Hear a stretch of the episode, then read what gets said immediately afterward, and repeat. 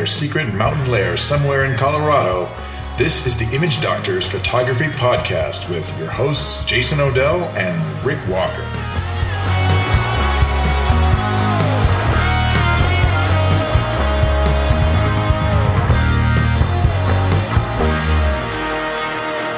Hey everyone, I'm Jason Odell. And I'm Rick Walker. And this is the Image Doctors Photography Podcast. Welcome back to our show. Welcome back, Rick. How you doing? Doing fine. Still full from Thanksgiving turkey, I imagine. Not too bad. We survived. I hope you had a great holiday with your family. Yeah, it was nice. Same here. It was good to see everybody, including Jessica, who we had on last week as a bonus. So it was nice to get everyone back together. In the same country, not much less the same house. That was nice. So enjoying that, and thanks again to Jessica for being on our show last week. Hope you guys enjoyed that. Couple things for our show today. Got a little feedback. You did a little more testing on the 40 millimeter f/2.0 lens. We'll talk about that briefly for infrared. And then today our main topic is going to be the importance or consideration of ergonomics and handling when choosing a camera. Because I think it's often an underestimated or underappreciated thing. Yeah, and this one will be highly subjective. So what we'll be doing is just going through a whole bunch of different things to consider, and then giving our personal opinions on them. So keep in mind, personal opinions. Right. Your mileage may vary. Right. And I'm sure that for everything that we say, there's somebody else out there with them diametrically opposite opinions. So no, and that's fine. We'll try to be clear about these are very subjective processes, but by no means do we think our ideas are perfect for everyone.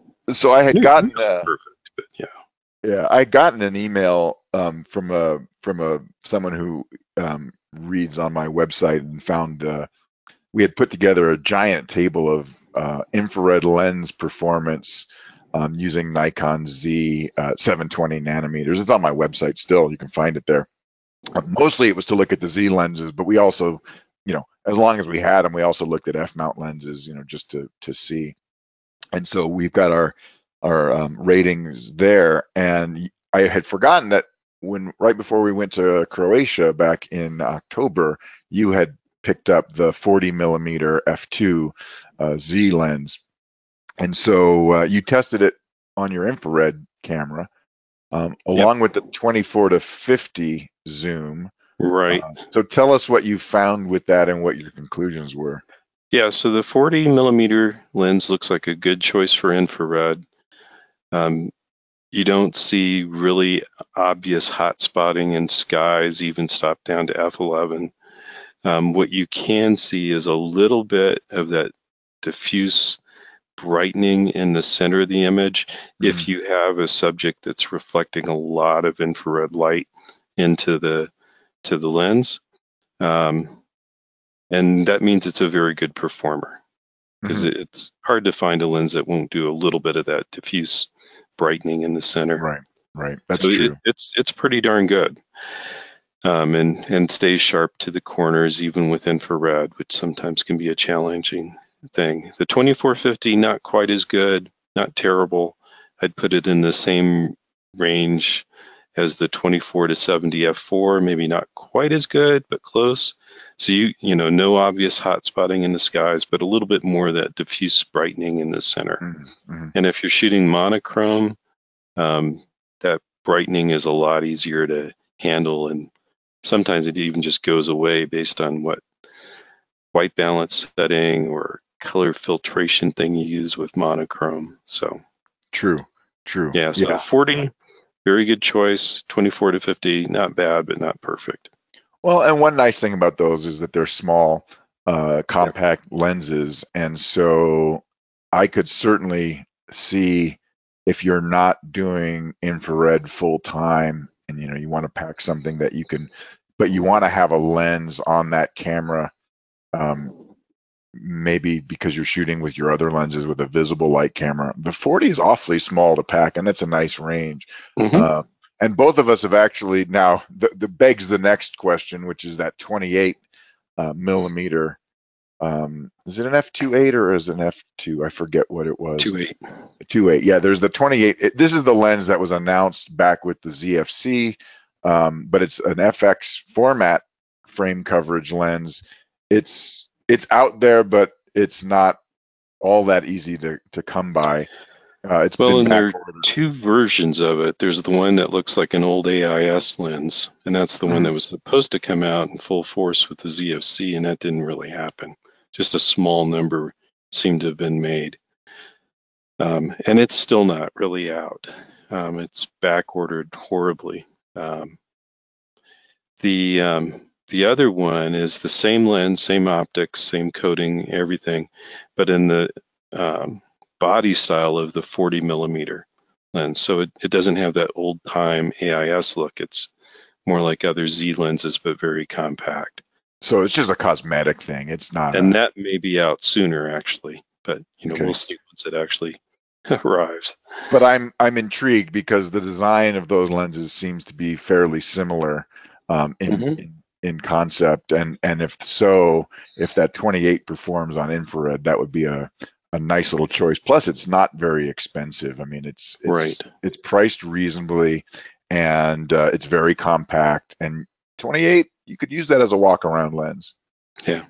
So I don't know, we'll have to, you know, we'll keep our eyes out for those when those show up, and hopefully we'll get our hands on one in the next few months and we can add that to the database. In the meantime, I'll be updating the table on the website with some more lens entries, and that's over on my site. So you can check that out if that's something that you're interested in. Now let's move on to what we really came here to talk about today, which is controls, layouts, ergonomics, handling. These are things that are often overlooked when someone is buying a camera. It can be really easy to overlook today when we're purchasing things more online without actually handling the camera first. So it's something to really consider. Yeah, without a doubt. And with a lot of the supply chain problems that have been wreaking havoc for a while now, if there's something new, there's a pretty good chance you're not going to be able to handle it in person unless you're willing to wait quite a while to get one. Right. You know, because you may wait a while to find a demo unit, and then by waiting a while for that demo unit, you're going to wait a long time to actually get an order fulfilled. True. Well, these are the challenges we have in these, you know, unprecedented times, as they say. Fun times. Anyhow, but it is an important thing. And, you know, you and I both started out obviously on various film cameras, and we were kind of reminiscing about some of our earliest experiences with ergonomics. And it wasn't really that hard. And most cameras were all about the same. There really weren't a tremendous number of differences. I mean, you had a dial on the top that set the shutter speed. You had a dial on the top that set the ISO or ASA, which you set it and forget it. And generally, your lens had an aperture ring, so you controlled those things. Of course, 2 out of the 3 that you just said were not true with my first Nikon, because the shutter speed ring was around the lens mount. And the ISO thing was a little scale that you had to look on the underside of the camera. Yeah. So was that an app, or was that something different? It was a Nicromat FT2. Oh, okay.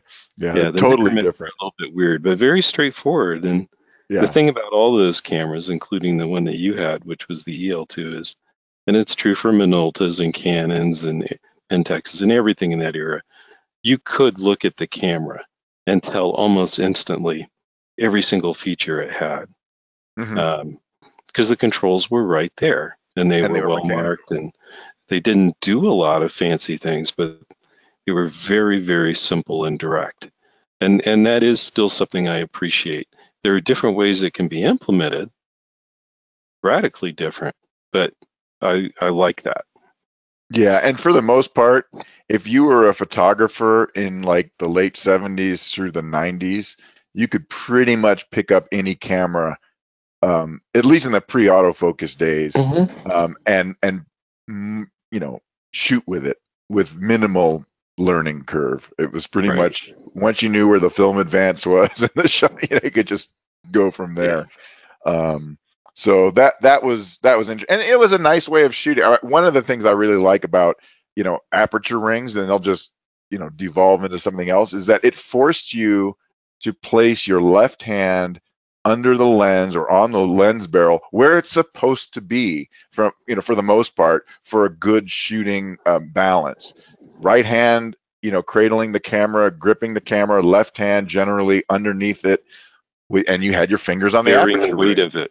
Yeah, exactly. And so that was the whole idea. Yeah, your left hand is where all the support is. And as we moved up through things, there was a lot of different ways to use cameras, and throw in LCD panels and menus and other things, and you can be tempted to use your camera in a very awkward fashion if you didn't learn how to handhold. But that's a different story. Yeah. But so we'll do this in kind of a rapid fire way. This will be almost like throwing out a statement and doing the psychological test of, what's the first thing in your mind? not quite.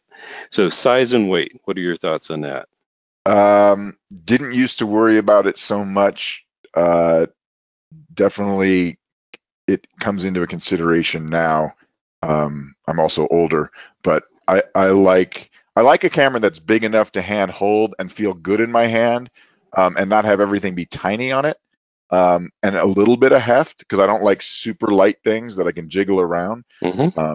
But I don't want a brick either. I mean, I don't think I would go back to shooting, my old D3 anytime soon. Yeah. So my thoughts on that are pretty much identical.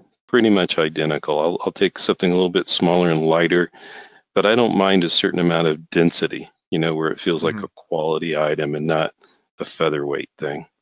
It makes holding certain lenses easier too. You just have the right weight balance. So I don't want a brick, but at the same time, you just don't want something that feels like it's made out of plastic and cheap. Exactly. So an interesting one, and you were kind of hinting at this one, aperture and shutter speed controls. Mm-hmm. There are cameras like the Nikon Z6 and 7 series, Canon RF cameras, Sony's will fall in this category where you're talking about front and rear dials of differing types that can be customizable, and that's where you do all of your aperture and shutter speed operations. Then there are cameras like some of the Fujis where they have a configuration more like your old Nikon EL2. It's shutter speed dial on the top, aperture ring on the lens. And then if you want to get to third of a stop increments on the shutter speed, you end up not being able to use the shutter speed dial, but then you have to use a secondary dial of some sort to fine tune it. And the Nikon ZFC is the same way. Mm-hmm. For me, with certain shooting situations, that Fuji arrangement can make a lot of sense if I'm doing round the town kind of shooting, a lot of travel stuff, portrait work. I like it. It's fine. It's really fast to go between wildly different apertures, wide open to stop down to F11. It's super quick. Just yank the ring and you're there. It's not click, click, click, click, click, click, click, click, click, click, click, click, click, click, click, click, which is kind of nice. You left out a click. I'm certain I lost count there.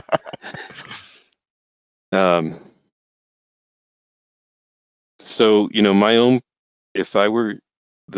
my favorite configuration for most shooting is the one that I have on my Fuji GFX 100S, where it's got an aperture ring on the lens, has the benefits I mentioned, but it doesn't have the shutter speed dial on the top. Instead, it has the dial on the back that you turn in 1/3 stop increments. That just works perfectly for me. I can use it quickly. Plus, I can also fine tune easily when I'm trying to be more careful, maybe doing landscape stuff. And I don't have that alternate control thing that really is making the setting, as opposed to the thing on top that says it's set to one thing but isn't. If that makes any sense. Well, I'm going to simplify this for you. The aperture ring is a nice feature.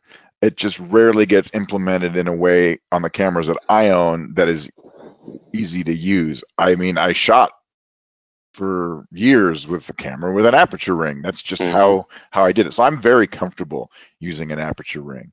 It's not a problem. I also agree with you. I like the rear command dial or a command dial for shutter speed, because having to put my, you know, having a dial on the top that is set to fixed shutter speed increments doesn't give you the granularity that you would often like. I just want to underexpose. I want F8, but I want to underexpose by a third of a stop or whatever. I'll tell you, what I don't like, though, and maybe this will make it easier. Sure. I'll give you the scenario of something that I absolutely cringe at, which are cameras, and I don't remember, and this cuts across brands, but cameras where you use a different or the same control depending on what mode you're in. So if I'm in aperture priority, my dial controls aperture or not, you know, and I've been flummoxed by this, where it's like you have only one dial and you have to figure out, is that controlling aperture or shutter speed? Which one is it doing? You can obviously learn this, but I've seen it on Canons. I've seen it on some certain Nikons. You know, you see it on point and shoots a lot, but it's a terrible way of shooting, because it's just like, I don't like, here's what I don't like, I guess is what I'm saying, is I don't like a dial that is configured to one thing depending on the mode I'm shooting in. In other words, modal cameras. Yeah, I like my rear dial to be my shutter speed and my front dial to be my aperture. You know, understanding that if I'm in shutter priority, you know, my aperture ring isn't going to do anything, you know, or maybe it will, you know, but I just don't like that situation where I have to use the same, it just messes up my brain. That's me. I'm wired that way. I don't like it. So anytime I have a distinction between my aperture control is always going to be this dial and my shutter control is always going to be that dial, I can work with it. Here's the good news. With Nikons, Canons, Olympus, and probably broader Pentax, you can set those dials any way you want. And I always have the aperture control up front, shutter speed control in the back, and the other variant on it is exposure compensation in the back and not requiring the push of another button. And you can do that with all of those cameras. You do it different ways, but you can do it. That's the good news. Yeah, you just have to know the configuration and be able to customize it. Yeah, because it does get confusing otherwise. I don't like what you were describing either. Especially if you're going between different systems. You know, it's very hard to pick up a different... And this most often occurs on lower-end cameras where they maybe don't have as many buttons and configurations or customizable features. So, you know, those are things. Now, moving forward... Sony's, by the way, with some of their lenses, only a subset, primarily G Master lenses, do have aperture rings, and those work extremely well. And you can do that same kind of thing I was describing with the GFX 100S on those. So, and that subset of lenses works quite well. And before we beat aperture rings to death, I'll just say I'm a fan of click stops. Yes. Because you can configure the multifunction ring on most Z lenses to control aperture. I hate it. It's just too sensitive. I mean, I can't, you don't know where to stop. You have to really pay attention. Yeah. It just, I like having the little click stops so that you can get the feedback, you know, the tactile feedback, the haptic, if you will, that says, I just went a stop, you know, rather than having to wing it. It's just too sensitive in my opinion, but whatever. So an important control moving on is being able to select which focus area you want and move it around. And there are multiple ways of doing this, a D-pad on the back of the camera, front and rear dials coupled with pushing a button, a joystick, or the touch screen. I think those are the main ones I can think of. Well, in my case, I can go ahead, tell your bias first. Well, my bias is just towards anything that remotely resembles a video game controller. So where I can either the D-pad or the little mini joystick kind of function, where I can go up, down, left, right, maybe even diagonally, and I don't have to cycle through points. Mm-hmm. You know, there are cameras where you have to cycle through the points, and some people can do this really quickly. I just like being able, I'm a visual kind of person. So to that end, that's how I like to shoot. It's easy for me looking through the viewfinder to just use one of those pads or joysticks. Yeah, if I'm shooting, with the electronic viewfinder, my preference is the joystick. That for me is by far the quickest and easiest. I can make do with the others, but I'm making do. Using the touch screen combined with the EVF, to me, never works really great. I always end up using something else instead, because I just can't control it well enough. Or I inadvertently move the focus point around when I'm not shooting and screw things up. I've done that. Strong vote for the joystick for me. I would say on the downside of the joystick is rapidly selecting a, you can't just rapidly scroll. So if you had something connected to the scroll wheel where you could just, spin that sucker and quickly, grab to a different point, mm-hmm. I could understand that argument. I'm not saying it's wrong. I'm just saying, like, I just like the way I shoot. Of course, some of these things are becoming less and less important as we move to more smart auto tracking functions. But, that's just kind of cool. One thing I will mention is, because I said I didn't like the touch screen when using it with the EVF, if I'm using the big LCD monitor on the back, I love the touch screen autofocus, where I can just touch on a point and not only have it jump to that part of the screen, but also focus. That is wonderful. I love that for landscape photography. Just tap around the screen and move your focus. It's super easy. Agreed. Yeah. Okay, let's just jump through these. Now, what about, we're talking about buttons, we're talking about customizable things. Go back to those film cameras. They were basically, the only button that I had besides like the shutter release and depth of field preview button, that was about it. There just weren't many things, and that went all the way through to even shooting with my F5 back in the film days. There were more buttons, but there were very few customizable buttons and function buttons, and that's something we have not just with digital cameras in general, but mirrorless cameras in particular. Yeah, and I think there's a balance here. Having 6 buttons that just say C1 on them and spread all over the camera, man, that's hard to remember what each one of them is doing, especially if you don't use a certain camera for a couple months, then coming back to it, it can be a complete mystery. So there can be virtue in those somewhat permanent buttons, where it says one thing and that's what it does. I guess the thing I would say is, within reason, more buttons are better, and customization options are always good, whether or not you need them. I've seen a trend lately with cameras to cut back on the number of buttons, and I think that is a mistake. I think there's some that have just gone way too far. Right. Well, because your alternative is to have to go into the menu system. Right. And for certain functions, that's just the worst thing. And I'll tell you the things that are important to me, and you might want to chime in with your thoughts, but I want to be able to change autofocus modes without having to dive into a menu. I want to be able to choose metering patterns, potentially, not as much anymore, but metering patterns often without having to dive into a menu. And I can live with a menu on that one.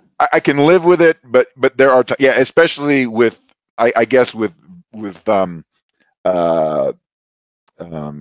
histograms, it's less of a problem than it used to be. It used to be a bigger thing with DSLRs. There's certain features I want exposure compensation to be something that I can control very quickly if I need to. Those things are good for dedicated features, just like the AF, the D-pad, and other things. Other buttons are just nice to have if you can customize them to some feature that you personally like. So, we'll talk about that in on a future episode, probably. We'll talk about our favorite customizations, but, because there are a lot of good ones. But it can be very frustrating if you want to change between like continuous drive autofocus and single servo autofocus to have to go into your menu system. Yep. Those are the kinds of stuff you want to change on the fly. ISO is a good one for a dedicated, if you're going to use that. I mean, at least for me, there's other buttons I could care less about, but I mean, I think it's good. I also, this is where we get into the overlay of the first question you asked me about size and weight. When the cameras are tiny, lots and lots of buttons crammed in there, it can be almost impossible to figure out which one you're pressing. Right. So there are some limitations there. Yep. All right, hopefully a short one. How about the presence or absence of an LCD on top of the camera? I like it. I mean, easy. It's just easy one. It's just good, not mandatory, but give me the choice. I'll take the LCD on top. Thank you very much. Yep.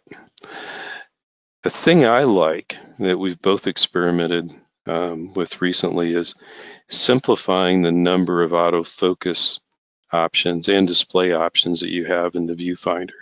So you don't have 6 or 12 different things to scroll through. You might have just 3, whether the autofocus patterns or how the display is laid out. That can be a nice thing where you just say, I'm never going to use that one. I don't want to ever have it even come up. Right. And that allows you to scroll through things more quickly. So that's a customizable feature that we'll talk about too, probably even more later. Exactly. And then there are the quick menu things, sometimes called function menus. Every brand calls them something different. And then there's, and that's where you hit a button and a panel pops up on your LCD or in your EVF and allows you to pick, like white balance or some of the things that you were just mentioning can show up on those, but it's pretty rapid. I like that. I like that because these take some, these are functions that are used frequently, but don't need their own dedicated button for, but they make them accessible because your only other alternative would be having to remember, was that custom menu A3? I don't know, or shooting menu, And I'll just say those things can be really wonderful if you've also got a touch screen. And that's true. The thing that really irritates the hell out of me are cameras where they only have partial touch screen operation. You can move the focus point around, maybe get it to focus, but none of the menu functions work with touch screens. Why do companies do that? I don't know. Well, I think if it has a touch screen, it ought to work for all of those things. And I know this wasn't really on your list, but we might as well throw it out there. A good touch screen is these days a must-have. I don't think I would want to go back to a camera that didn't have a touch screen, and implemented in the way you mentioned. Right. And what about those custom functions, like user menus? Where you can set up a bank of everything is pre-configured. I'm on the fence. I can understand why people like them. I can understand why they could help me under certain circumstances. I almost never use them.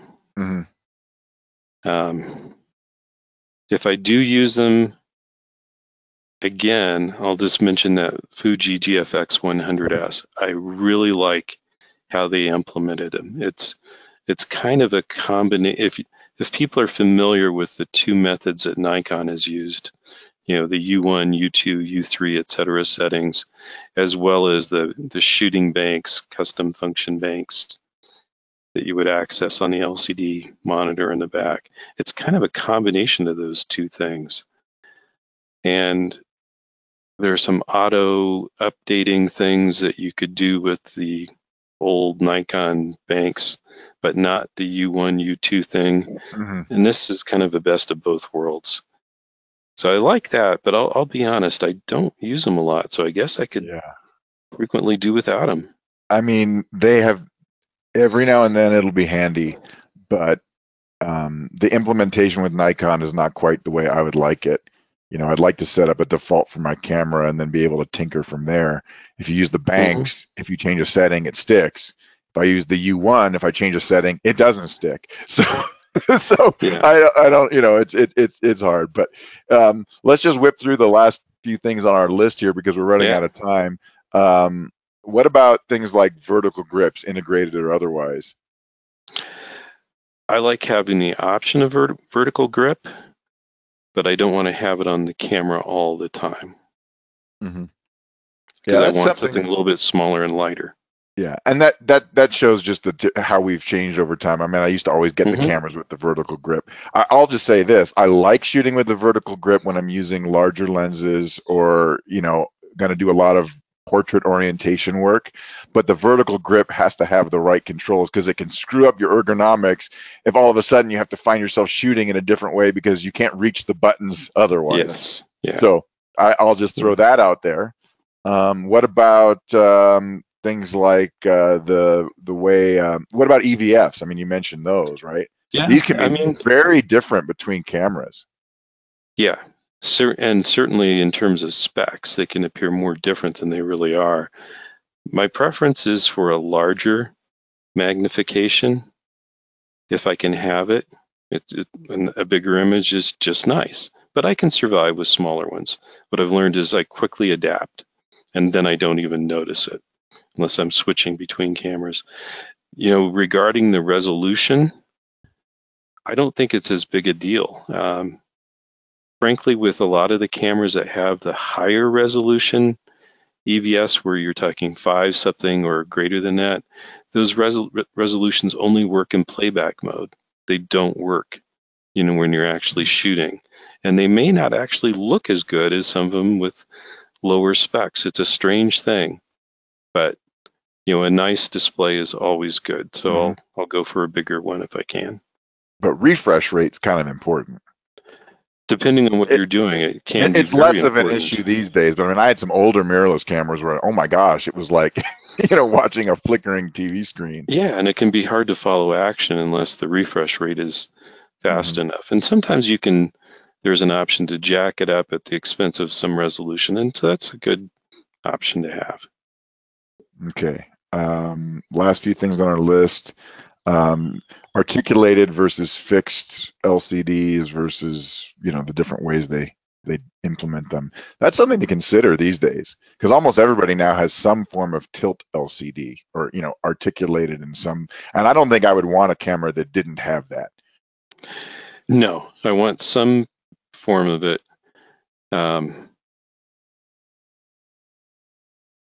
You know, here's what I would say. My favorite, same camera. It's interesting that one Fuji. You know, it's got the monitor that will tilt up or tilt out. You know, it goes both directions, but it doesn't swing to the side like some of them do.